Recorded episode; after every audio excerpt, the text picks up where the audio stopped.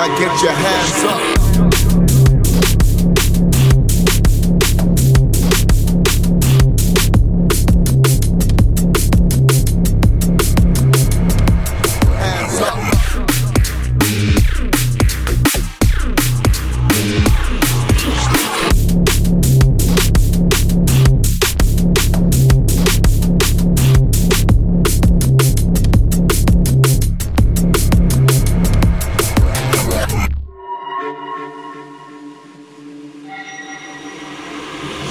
Peace.